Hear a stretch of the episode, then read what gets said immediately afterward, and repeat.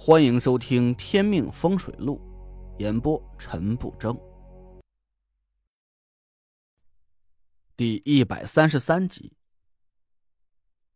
宁珂目瞪口呆的看着我，这几个意思啊？我呆了半天。他只怕是没救了。我到现在才想明白，那个火星阴煞吞噬了老鬼的阴魂。这股土行之气应该就是在老鬼身上的。本来老鬼的道行不深，根本就不是我的对手。可他的阴魂好死不死的，就是一股土行之力，碰巧压制住了沧海符的法力。现在傅成身上的火行阴煞没有了禁忌，反而吞噬了一张蓝界的符箓法力，这火行之气是更加的旺盛了。傅成身上的皮肤。几乎是一瞬间就变成了赤红的颜色，他的脉搏疯狂的跳动着，我几乎都能看到他心脏的形状。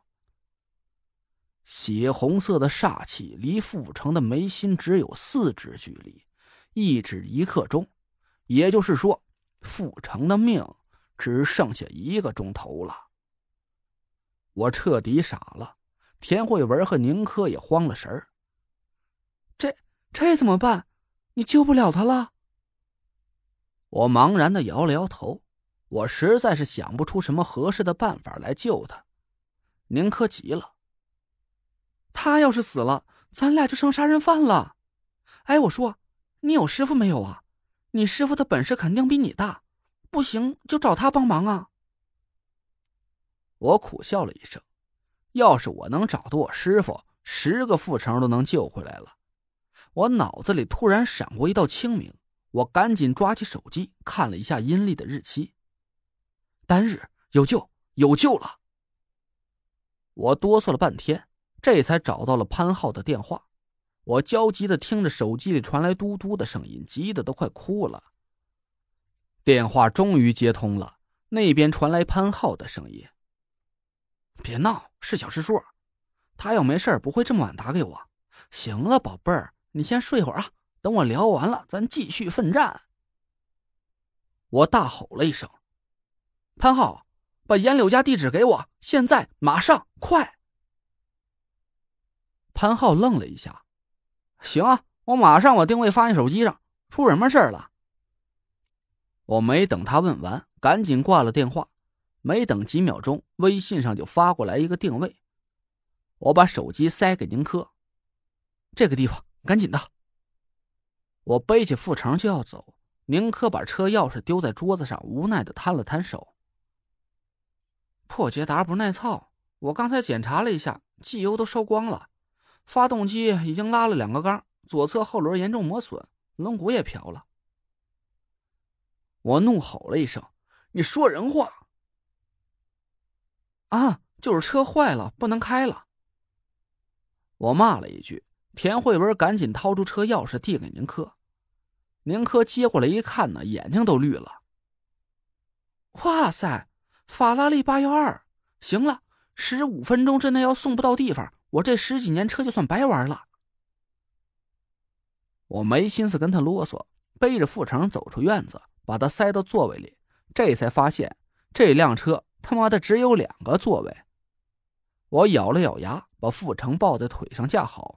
也不管会不会被摄像头拍到了。宁珂一个弹射起步，傅成火炭一样的后背啊，死死压在我脸上，我惨叫了一声，隐隐闻到一股没洗干净的屎臭味儿。严柳住的地方是个破旧的老城区，街道很窄。宁珂开着车，疯狂的在胡同里是左右漂移，轮胎摩擦地面，发出刺耳的尖叫。我死死的攥着傅成的胳膊，吓得魂儿都快没了。果然，到了严柳家门口的时候啊，时间只过去了不到十五分钟。傅成鼻尖上的红色煞气又向眉心靠近了一只，我赶紧跑到严柳家的院门口，使劲拍打着破旧的木门。严前辈，你在家吗？我有急事找你。我拍着木门大叫。过了没多久，我看到门缝里透出一道灯光，一个女人的声音传来：“谁呀？这大半夜的叫魂呢？”我叫道：“严前辈，我是陈累赘。”等着。我松了口气，屋里一阵窸窸窣窣，木门打开，我赶紧背着傅成挤了进去。哎，你谁呀？我让你进来了吗？没礼貌，讨厌！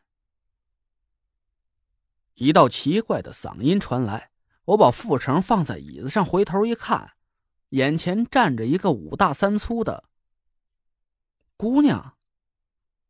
我愣了半天，眼前这人穿着一身蕾丝花边的睡衣，脚上踩着一双粉红色可爱的兔耳朵拖鞋，这头上还戴着发箍。是个女人的打扮，可她的身材简直比李逵还魁梧，黑黝黝的四方大脸，一脸的络腮胡子，足有一米九的大个儿，站在我面前就跟座铁塔似的。可是她的身材是太特殊，女士睡衣啊没有这么大号的，睡衣在她身上绷得都快炸开了。胸口敞开，露出了一巴掌宽的黑漆漆的护心毛啊！他一把就捂住了胸口，捏着嗓子尖叫起来：“啊，你你臭流氓！”我差点疯了呀！赶紧把目光挪开。宁珂被他吓了一跳，缩着身子躲在我身后。安儿，不得无礼。屋里传来一道清脆悦耳的嗓音，严柳匆匆走了出来，朝着那个姑娘训斥了几句。他就是陈大师的徒弟陈累赘，和你是同门师兄，以后你的病就要靠他治好了。我终于反应了过来，以前听吴桐说过，严柳有个得了怪病的儿子，女命男身，是被阴阳命煞缠身导致的结果。看来这个姑娘就是严柳的儿子严安。严安颠着小碎步跑到严柳的身边，摇晃着他胳膊，撒着娇：“妈，人家没病，人家不要他治，他大半夜的跑来打扰人家睡觉，人家讨厌他了。”各位听众老爷，你们自行脑补一下。一个黑大个娇滴滴发出小女孩的声音，这是，这这得多瘆人呐！严柳好像很宠爱儿子，可他又不能得罪我，只能低声劝着延安。延安撅着嘴，扭着身子来回摆动着，我差点是没忍住吐出来。严柳让延安回屋休息，回头对我露出了歉意的神色。我没工夫跟他瞎客套，赶紧把傅成的情况跟他说了一下。严前辈，我现在是彻底没辙了，您看。严柳紧皱着眉头，叹了口气：“哎，要是你还没给他解上，老婆子我倒可以试试。可现在，你也知道咱五魁门里的规矩，要是老婆子现在就出手，那会……哎。”我彻底绝望了。